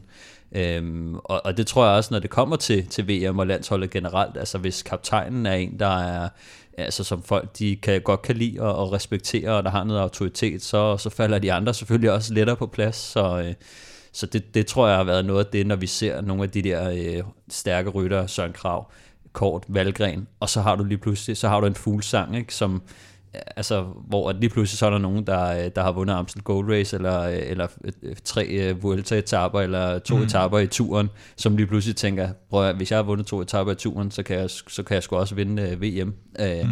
Men har man så lyst til at være hjælper for en, som man synes, måske man har været lidt bedre end i løbet af året, mm. altså så er der sådan nogle ting, hvor at, man kan sige, så, øh, altså, så, så mangler der en lille smule struktur i forhold til, øh, hvordan øh, hierarkiet lige skal stå. Der var jo også uh, drama der i OL i 1996 mellem uh, Rolf og Ries, hvor Rolf så endte med at vinde sølv, og, og Bjarne vandt Anne Dorte. ja, det er rigtigt. ja, det var god nok. Mads P. han vandt øh, Fyn rundt, og det gjorde han foran Rivals øh, Elmar Reinders, der ellers øh, ikke har tabt mange spurter i år, må man sige. Og så faktisk med en super flot tredjeplads af danske Sebastian Kolse Changisi fra, fra Colo Creek. Og så hopper vi ellers direkte fra Fyns land og tilbage til Italiens land. 16. Øh, etape, tirsdag, begyndte i Sarlo, var på 202 km med tre kategorietstigninger, blandt andet legendariske Mortirolo, og så en øh, nedkørsel og en lille rampe op mod målet. en lille rampe? det var da sådan en lille rampe op mod, op mod var en større rampe? En ret lang rampe. var en 12 km? 12-13 km med 8-9 procent i snit. Eller sådan. Var det der op mod, op mod Afrika? Det, det var humant, Santa Cristina der, den sidste var næsten... Nå, øh, jamen, jamen, jeg snakker ikke Santa Cristina, jeg snakker efter Santa Cristina. Cristina. Nedkørsel for Santa Cristina, ned mod Afrika, så var der en lille rampe. det var en meget lille rampe. Ja, ja det er rigtigt. Det er sagde også lille rampe. oh, Nå, du, det glemte, blev, du glemte bare den der. Det blev, ja, okay. Jamen, jeg sagde bare, at Monserolo indgik. Jeg, jeg gennemgik ikke etappens slag. Vi skal kalde det ikke for første bjerg hed, vel? Nå. Ja, vi må videre. Kan du ikke slette det her? Jeg holder det ikke ud. Nå, okay. Det blev det kommer ikke med. en meget hurtigt kørt etape, hvor øh, favoritterne de sådan øh, holdt lidt hinanden i skak, men forrest, der tog tjekkiske Jan Hirt sin første Giro-etape den havde jeg ikke set. Øh, men øh, han har selvfølgelig været utrolig aktiv. Jeg havde heller ikke set, at han skulle ligge øh, top 10 samlet efter, efter etappen. Nej. Han er jo øh, han er 31 år gammel øh, og i kontraktår, som øh, det er blevet nævnt et par gange. Og øh, vandt faktisk Tour of Oman i år. Og så har han sådan vundet Østrig rundt i 2016, blev femmer i Schweiz rundt i 2019, 12 og samlet i Giroen i 17. Så man ved jo godt, at han godt kan, kan være med lidt deroppe af, lidt ligesom uh, Juan Pedro Lopez, der blev 13, tror jeg, sidste år i Vueltaen. Altså mm. man, man ved godt, de kan være deroppe, men, men man ved også godt, at de her placeringer, lad os sige mellem 10 og 20 i en Grand Tour, det, er, det kan nogle gange være lidt skabt af tilfældigheder eller udbrud.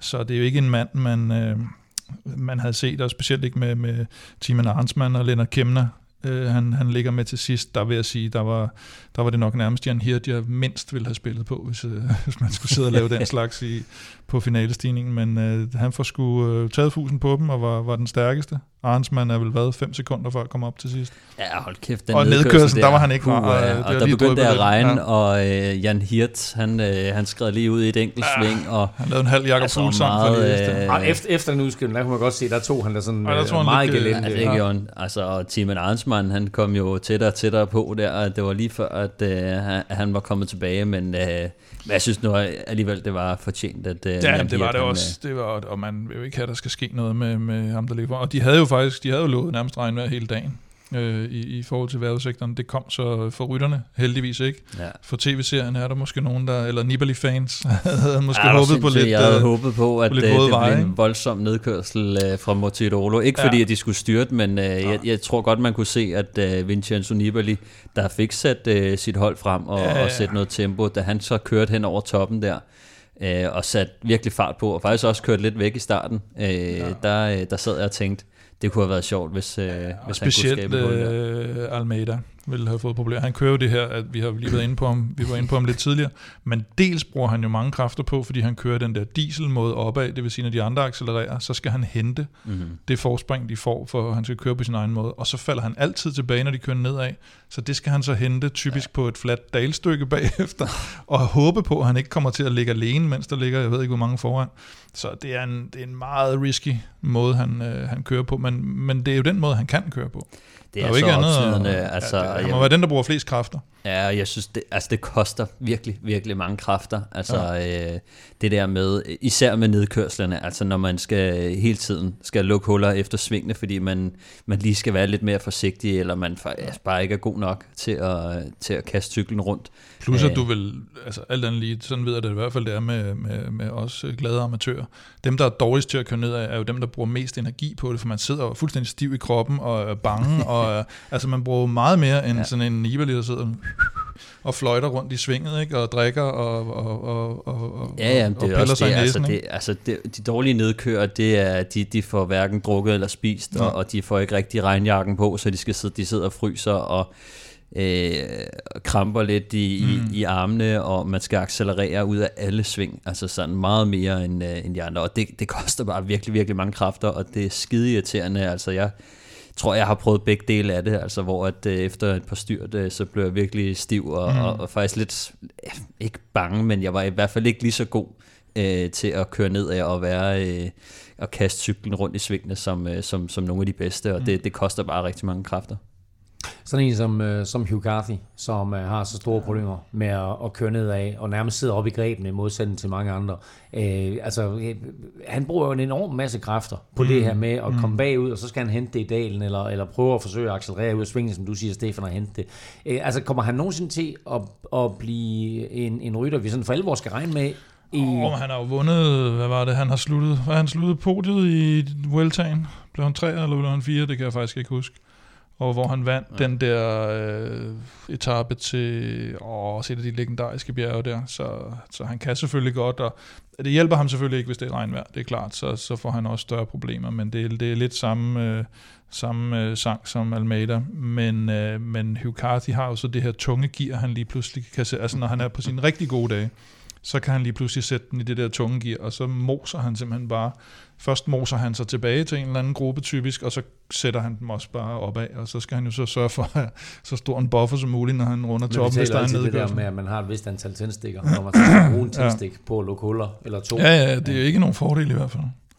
I øh, klassementet, Kim, der, øh, der skete der ikke sådan øh, det helt store. Du havde jo faktisk igen, må vi sige, oraklet Kim havde lidt forudset, øh, at det blev, ikke, om ikke en stille og rolig dag på kontoret, så i hvert fald en dag, Ej, der ikke var, til at ske så meget i klassementet. Man kan sige, det, og, og det tror jeg kommer til at være gældende for, for hele den her humane tredje uge, som vi snakker om, at den bliver ikke human i forhold til at bruge kræfter.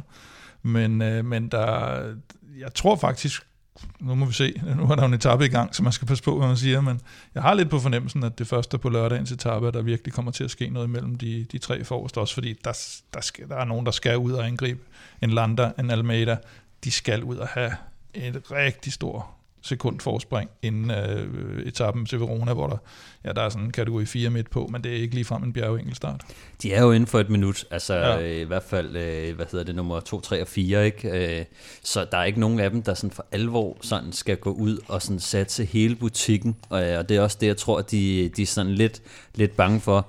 Øh, det kræver en holdindsats, så jeg synes, Bora mm. har været det eneste hold, der sådan for alvor ja, har... Bahrein i går var ja, også... Ja, Bahrein, det er også ja. rigtigt. Ja, de, de styrter bare ind i hinanden og, ja, tager sig selv ud på den der To gange, to gange Pelle ville bare styret ind i en holdkammerat. Den lysrøde føretrøje på Carapaz, ikke? Så altså Ineos har jo også en, en vis erfaring, kan vi roligt tillade os at sige, ja. i, at, i at holde fast i en føretrøje og køre som et hold. Øh, lad os holde fast i de der tanker der, når vi skal gennemgå øh, de sidste fire etaper lidt senere. Lige nu der er 17 etape stadigvæk i gang, øh, og der sker altså ting og sager. Øh, det første, vi lige kan fortælle, det er, at Simon Yates er udgået.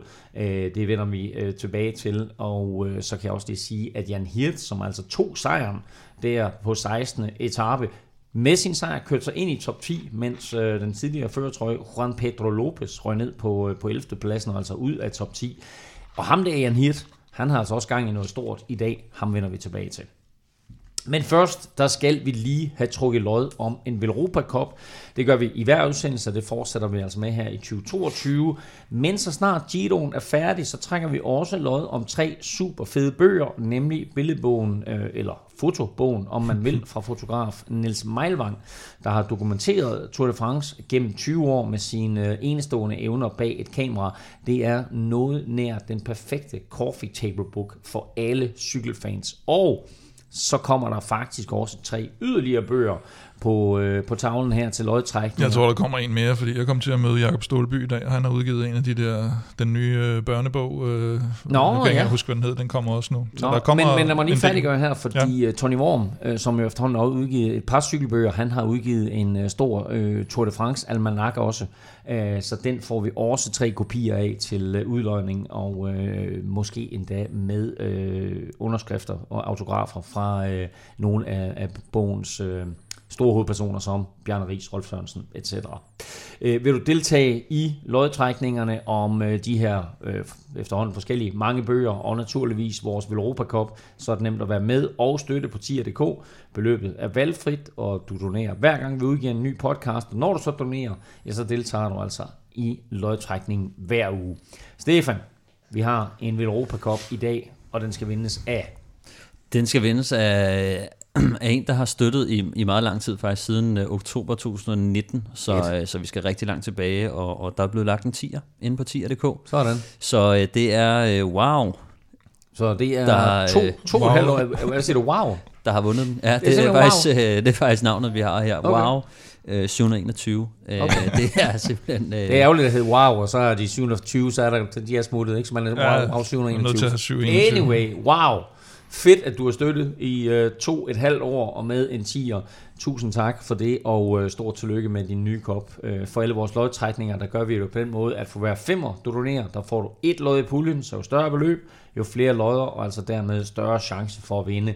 Du finder link både på velropa.dk og på tier.dk, så gå ind og find ud af, hvordan øh, du støtter nu og være med i konkurrencerne og lodtrækningerne. Mange tak for støtten til alle, og tillykke til Wow! Og så er 17. etape netop slut, og præcis som vi talte om i begyndelsen af udsendelsen, så er den her Giro øh, fuldstændig øh, kedelig, og der sker ingenting. Øh, human. Øh, human øh, ja. tredje uge. Der skete ikke noget i den samme stilling. Det, det, det, det er vildt med den her Giro, ikke? fordi det er nogle af de etaper, man ikke tænker, der kommer til at være så afgørende, som får enorm betydning for det samlede regnskab, og hvor der bliver kørt fedt cykelløb. Øh, en, øh, jeg tror, Kim Dan Martin beskrev det som en etape, øh, der egentlig gik nedad. Ja, det var lidt en joke, for den sluttede med to kategori 1-stigninger, så, så, men, men højdemetermæssigt, fra der, hvor de starter til de slutter, der faldt den 200 meter eller sådan noget, tror jeg. Det blev en etape, hvor, hvor det startede med, at der kom et kæmpe øh, udbrud af sted. 22 mand øh, med en repræsentant fra 17 forskellige hold. Øhm, og der sad blandt andet gårdsdagens etapevinder Jan Hirt. Der sad også andre etapevinder som Mathieu van der Poel, Julie Ciccone og, og Kuhn Baumann.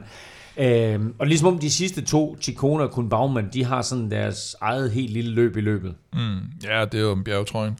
Og øh, der, der tror jeg efterhånden, vi godt kan sige, at Baumann han, øh, er ved at trække det længste strå, og han kører han kører meget klogt. Han, jeg mener faktisk, han har sagt, at han hellere vil have, eller han gik efter en etappesejr mere, men, men når han, øh, jeg, jeg tror, dels er det selvfølgelig, fordi han bliver træt undervejs på etaperne, men, men når han så gør det, så, så slår han også lidt ud og siger, okay, jeg har skaffet mine point her, og så må, jeg, så må jeg leve med, at jeg ikke får point på den sidste stigning, eller, eller de to sidste stigninger. Så han kører, kører rigtig klogt, og, og for mig at se, så, så står han med den, den blå trøje, når vi, den blå, når vi lander i Verona. Også Hugh Carthy var med igen. Mm. Øh, er han på jagt efter kåringen som den mest angrebsivrige? Øh, ja, han kører bare alt. Altså, medmindre han kører klassement, så kører han jo altid sådan her. Og, og, men igen i dag, han har ikke det sidste, og det har han ikke haft i hele, hele Giroen. Og det er selvfølgelig også grunden til, at han ikke ligger til i klassementet. Han har kørt en lille smule, som Wout Poels kørt for en uges tid siden. Ham så vi så til gengæld frem i dag, men hvor han kommer med i de her udbrud. Vi ved, han øh, kan køre i bjerge, men så bliver han alligevel sat af nogle rytter, hvor man tænker, at dem burde han måske egentlig ikke være blevet sat af. Øh, I dag bliver han blandt andet sat af Mathieu van der Poel. Det, det, det er overraskende. Vi vender tilbage til slutningen, fordi det interessante undervejs her, altså vi får en fuldstændig fabelagtig afslutning på etappen, men det interessante undervejs her, det var, at i det der udbrud, der sidder Jan Hirt. Han var inden dagens etape 7.42 efter mm. førertrøjen, og de når altså op på 6 minutter og 50 sekunders mm. forspring. Altså, det, det er meget, meget tæt på, at han virtuelt er i den lyserøde trøje. Jo, han, han rykker jo ind. Altså, nu snakker vi om, at han rykkede ind i top 10 efter sin tab. Nu tror jeg, han ligger op på en 6. plads eller et eller andet. Det er jo det er et meget stort resultat for ham.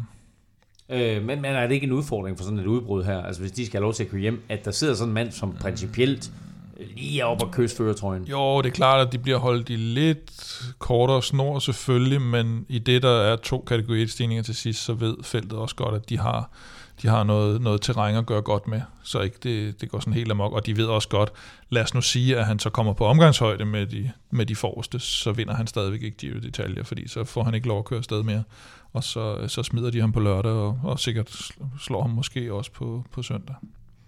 Og så nævnte vi lige kort, at øh, Simon Yates øh, mm. var udgået. Du kaldte ham lidt du kaldte ham ustabil tidligere. Og, ja, det øh, viste jo så, ja, med mindre han, øh, han tænker, at det, det hjælper ikke noget at køre videre her, og måske har noget, noget Tour de France eller Vuelta i, i, i, i bogen. Øh, så ja, det, ja, det har været meget op og ned med ham, må man sige. Starter med at vinde enkeltstarten, og, og så går han lidt ned, og så øh, kommer han igen, og så går han ud. Så det, det, det er sådan meget typisk øh, jojo, øh, jojo Yates. Jeg tror, at Discovery's kommentatorer de sagde, at det her det var ikke en etape for Mathieu van der Poel. Alligevel så ligger han alene ude foran, mm. Sammen med en anden. uh, han ligger derude sammen med uh, Geis, uh, hvad hedder han, Limreich. Limreich. Sin uh, landsmand der fra Holland, uh, som kører for Jumbo Visma. De to er alene ude foran. Altså der, den her 22-mands gruppe bliver stille og roligt delt op og splittet mm. i flere og flere uh, grupper og så videre. Uh, og til sidst så ligger de der to ude foran, og så sætter Gert Limreich, så sætter han uh, Mathieu van der Poel. Nej, van der Poel var faktisk foran Limreich først. Så kommer Limreich op til van der Poel, sætter ham så, og så han tro... var alene, fandt Polo Han var alene Nå, foran, okay, okay. med Limreis lige bagved. Og så kommer Limreis op, Limreis kører forbi, øh, og der ja. knækker Van der Poel. Mm. Øhm, og Limreis, tror jeg, der tror, hold det op, nu Fedt får, nok. Nu, nu, får, nu jeg, nu får jeg en Giro-etappe, ja. men uh, så er der en, en, en lille kolumbianer, der vil det anderledes. Sådan, ja. Ja, altså, øh, altså han havde fået ret meget snor, Geis Lemmerdeise der, og, og øh, også, jeg synes, det, det er lidt synd for ham egentlig, fordi han har jo egentlig været en, uh, tiltænkt en, en stor hjælperrolle, og egentlig et, et rimelig stort uh, hollandsk uh, talent. Uh, men, uh, men der var så en anden, uh, var så et andet uh, talent, som jeg synes, det er sjovt, den måde Bahrain egentlig går, går til det her cykelløb på. Altså, at de både går efter, de har sådan to mand til, til mm. klassementet, og de, de sender altså folk ud i, i udbrud. Uh, endelig så uh, Santiago Buitrago her, øhm, som kun er 22 år, kommer fra Colombia, er et, et kæmpestort bjergtalent. Det, det er, ja, jeg kan sige, tredje gang på en uge, at uh, han er ude i et, i et langt, langt udbrud, og, og lykkes endelig for ham uh, at, at få, få ned, uh, hvad hedder det, resten ned med nakken, efter at der, der som regel har været nogen, der har været en lille smule stærkere end ham, så, uh, så fik han endelig sat tryk ja, han, på. han er selvfølgelig en del af det her 22-mands udbrud, der kommer afsted, men han gør ikke tingene nemmere for sig selv, fordi der er sådan et højere sving med en, ja, hvad ved jeg, en 50 km igen eller et eller andet, hvor han styrter. Mm.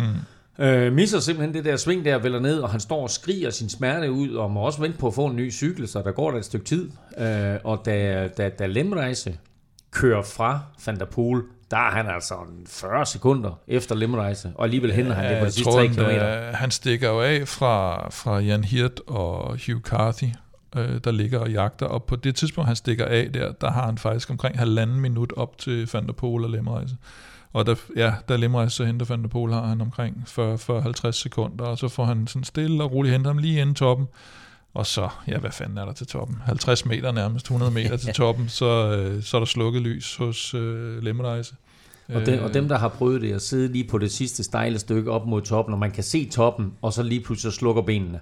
Der ved man bare, hvor hurtigt man taber tid der, ikke? Fordi altså, fra det øjeblik, at han kører Buitrago, og kommer hen over toppen, og Limrejse kommer hen over toppen, der er der jo lige pludselig skabt 10-15 sekunder mellem dem. Ja, præcis. Og det bliver så bare udvidet på det her sådan lidt plateaustykke, der er en lille smule nedkørsel, men, men der, ja, han kommer jo aldrig tættere på, end hvad, hvad er han i mål? 25 sekunder efter, eller sådan noget lignende. Mm. Så det, det er lidt ærgerligt. Det, det, det er sgu lidt synd for ham, men altså det, ja, til gengæld også fedt kørt af, af Buitrago, og han, han fortsætter med at kæmpe, selvom han styrer og selvom han er bagefter. Det kommer ikke til at stå i ret mange historiebøger andet end uh, Lemreises egen, at han blev nummer to på den her etape, og i et godt stykke tid faktisk så ud, som om han ville vinde den. Nu blev det altså en, en stor og flot sejr til den unge Santiago Butrago der fra Bahrain Victorious.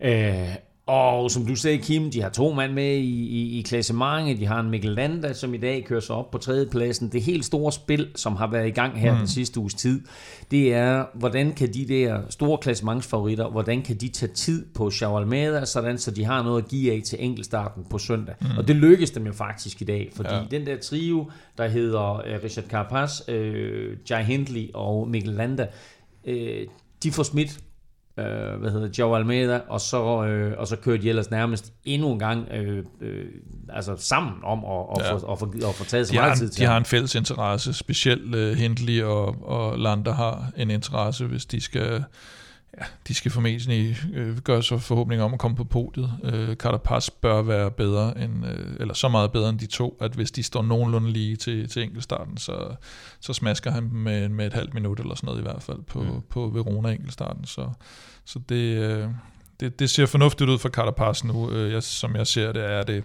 lørdag, de har en chance for at ende. Men Lander prøvede i dag, og der, det, det er jo ikke engang i nærheden af, at der, hvor man tænker, okay, nu er der en af dem, der er i problemer. De, de føles fuldstændig ad.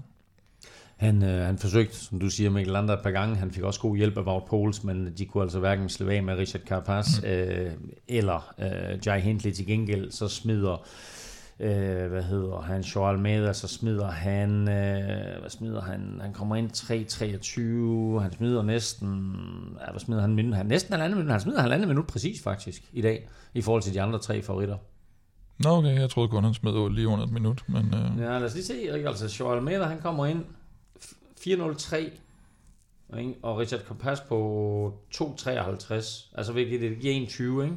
Nå må det gøre. 21, ikke halvandet minut. 21 smider han i dag. Så, en, en 10 vil jeg nu sige. Men ja.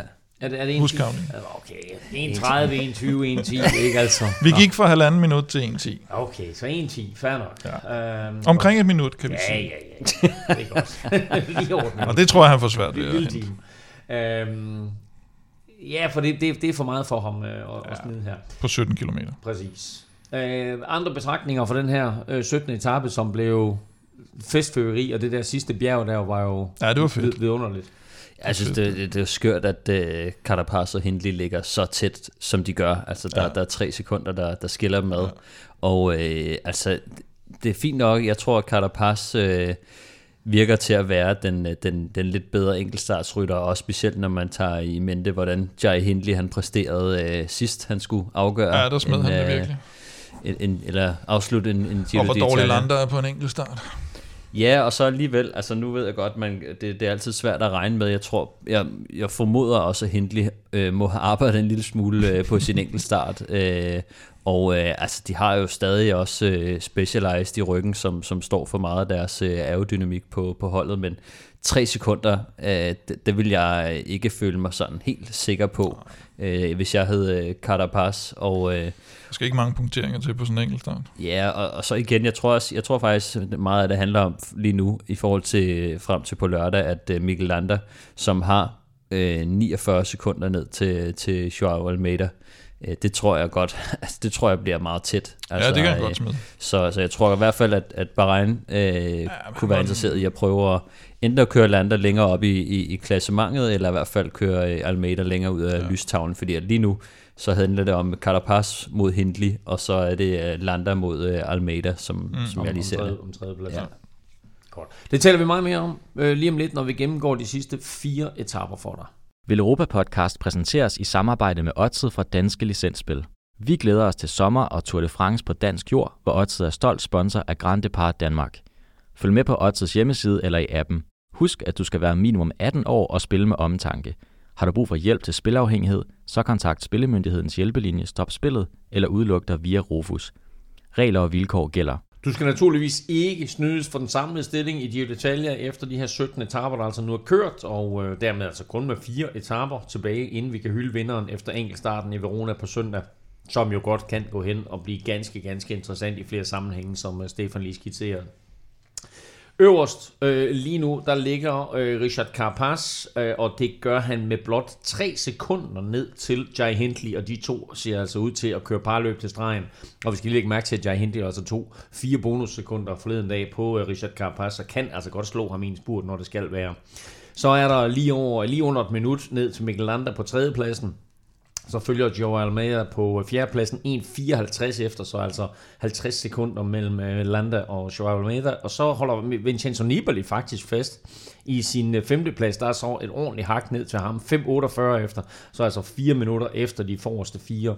Øh, Pelle Bilbao holder faktisk fast i sin 6. plads, eller ligger der på 6. pladsen, kommer en tak op i hierarkiet 6.19 efter. Og så Jan Hirt, vi sagde, han var 6, og han er 7 lige nu.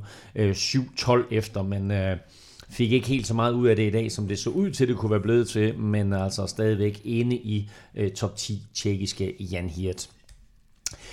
Årtid fra Danske Spil er med som partner igen på Velropa Podcast, og du kan hver uge finde de klassiske Velropa Specials på Årtid.dk, Stefans Staltip, Blæsners Podie og naturligvis Velropas vinder. Gennem hele Giroen, der kan du også spille med i Odset-quizzen og vinde 200 kroner til din konto på Odset.dk. Du får fem udsagn og skal ganske enkelt forudsige, hvilke af de fem udsagn, der går hjem. Du finder konkurrencen på vores Facebook-side, facebook.com-velropa. Der kommer en Odset-quiz her senere på ugen, så hold øje med vores øh, Facebook-side. Til gengæld, så skal vi nu se, om der er nogen, der ramte plet i sidste uge. Der var kun ét udsagn, der gik hjem, og det var, at Yates kom i mål før Chikone på 16. etape.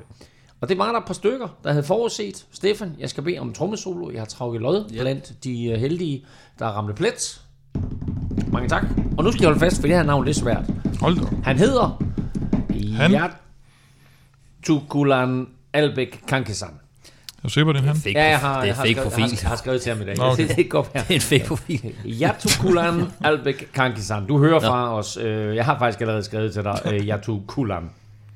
Og husk, der er kun tre krav for at være med. Du skal være mindst 18, du skal bo i Danmark, og så skal du altså have en blå konto hos Orse for at kunne modtage din præmie, hvis du vinder. Og nu kigger vi så frem mod de sidste fire etaper i Giro d'Italia. Øh, det begynder sådan øh, stille og roligt, meget humant. øh, og så slutter det ellers med Brask og Bram, øh, Kim, øh, og det kan altså gå hen og blive meget, meget spændende. Ja, men først skal vi lige have en sprinteretappe øh, i morgen. Eller i hvert fald sidste chance for, for sprinterne. øh, sådan lidt let kuperet i starten, og så de, de, de sidste 50 km, de er, er sådan lidt faldende, men øh, mest fladt. Så må ikke, øh, må ikke de, dem, der har sprinter tilbage, de, de, de godt kan få, formå at holde den samlet. Og så er der nogen, der mener, at, at, at fredagens etape, det er en, en hård etape, men, og, og vi godt kan se forskel i klassementet og så videre, men, men du mener ikke, at der kommer til at... Jo, jeg, jeg, den er hård og der har været masser af hårde etaper, men problemet, lidt ligesom med Mortirolo, er, at, øh, at det hårde bjerg, der hedder Kolovrat, det ligger i Slovenien. Og øh, på, på, på fredagen... Ja, det, det gider de ikke køre over. på, Pogacar og, og Roglic kommer lige ud og, ja, og, og, og kører den og, og, og vinder den.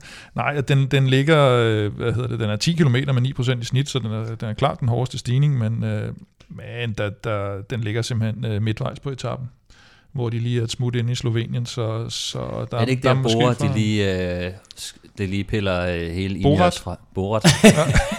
det er hvor Borat, han lige... Øh, han, kommer, han kommer også til Ej, Slovenien. Borat, de kan godt lige uh, splitte jo, men der, der, skal ske sådan noget, de, uh, der skal ske sådan lidt noget, noget mystisk uh, langt udefra. Men det er jo de der etaper der, som på en eller anden måde, vi ikke rigtig har, har, har sat hak ved inden, øh, som viser sig at være de afgørende etaper. Ja, det kan, det kan du godt altså, sige. Altså, der er meget større hak ved lørdagens ja. etape, der kommer, hvor vi pludselig skal tage op, op af marmeladestigningen. Ja, men den, den er også, også jeg tror. Men her øh, fredag, der, der slutter den med en kategori 2 stigning. Og når man har set, hvor, hvor tæt de kører de der i top 3, så tror jeg altså ikke, den er, den er hård nok til at, at få lavet forskel med dem.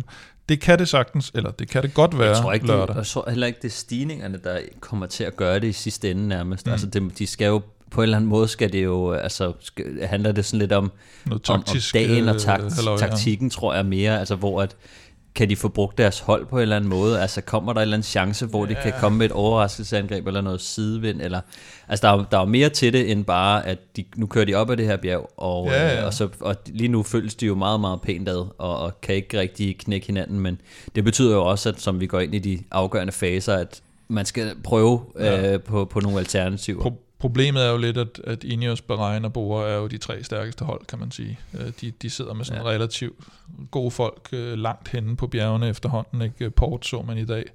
Øh, både Bukman og Kelterman har siddet godt for Bora. Mm. Selv ham der, Damian Novak, har siddet godt med for, for Bahrain, som så har Buitrago ude foran, mm. som har Pello Bilbao, som har Wout Poels, der lige pludselig sidder med i dag, hvor, hvor Bilbao må slå tidligt ud. Så jeg tror, jeg, jeg tror alligevel, det bliver Marmolada, øh, på, på lørdag, øh, hvor de også skal, skal over øh, Passo på Døje, øh, to kategori 1 stigninger, og så den uden for kategori Passo på Døje midtvejs, og så Marmolada der med de sidste 6 km med over 10% i snit. Det er der, der skal, altså hvis der er nogen, der kan lave en forskel, så bliver det der. Øh, og især hvis den har været holdt, holdt nogenlunde stram hele dagen igennem. Jeg kan jo lige tilføje, at øh, Valverde er faldet ud af top 10 i dag. Øh, ja. Ligger nu på 12. pladsen. Og Juan Pedro Lopez, man, man lyser ud jeg, øh, eller tidligere før, tror jeg, er tilbage i top 10. Nå. Han er nu nummer 9. Det er sgu meget godt. Ja, Nå. ja. Og så kommer den der lørdagsetappe. Så kommer lørdags, og det, det er 17 km enkeltstart. Øh, af dem, der ligger fremme, der er det, der er det klart Almeida. Øh, nu har han så lige fået lidt en losing i dag, og så er de tre, der ligger, øh, eller hvad hedder det, som Stefan siger, det bliver nok lidt en duel mellem Jai Hindley og, og Carapaz, og der skal Carapaz på, på, på en 17 kilometer øh, enkeltstart, hvor der kun er midtvej, så er der 4 km med 5,4 i snit. Okay, altså vi sprang lørdagen over, eller hvad? Eller den er vi ligesom forbi? Den har vi lige snakket om, ja. ja. Der sad du og kigget efter Valverdes øh, klassementsforhåbninger. Nå, så vi har Hvilket ikke start nu, min fejl, ja.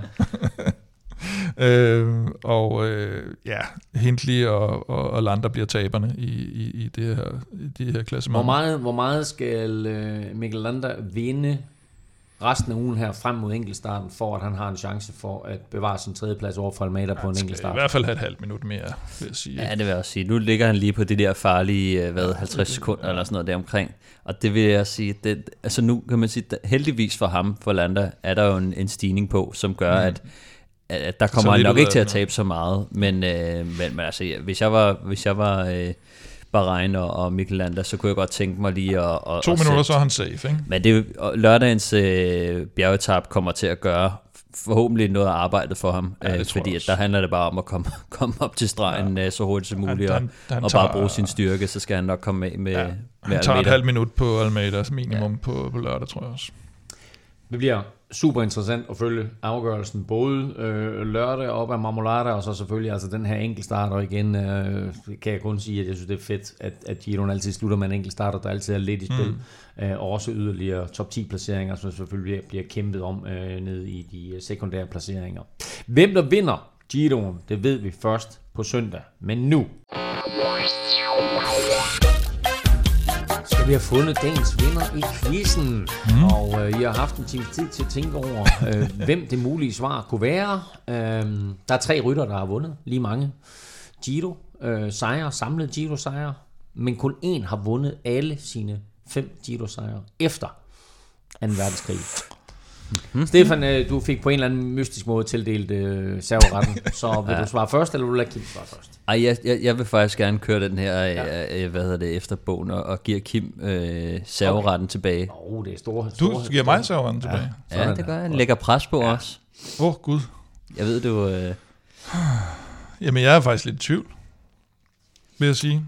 Altså, jeg vil øh, synes, det skulle være Fausto Coppi, så det bliver mit bud. Godt, Fausto Coppi, siger Kim. Det er ikke noget dårligt bud, vil jeg sige. Nej.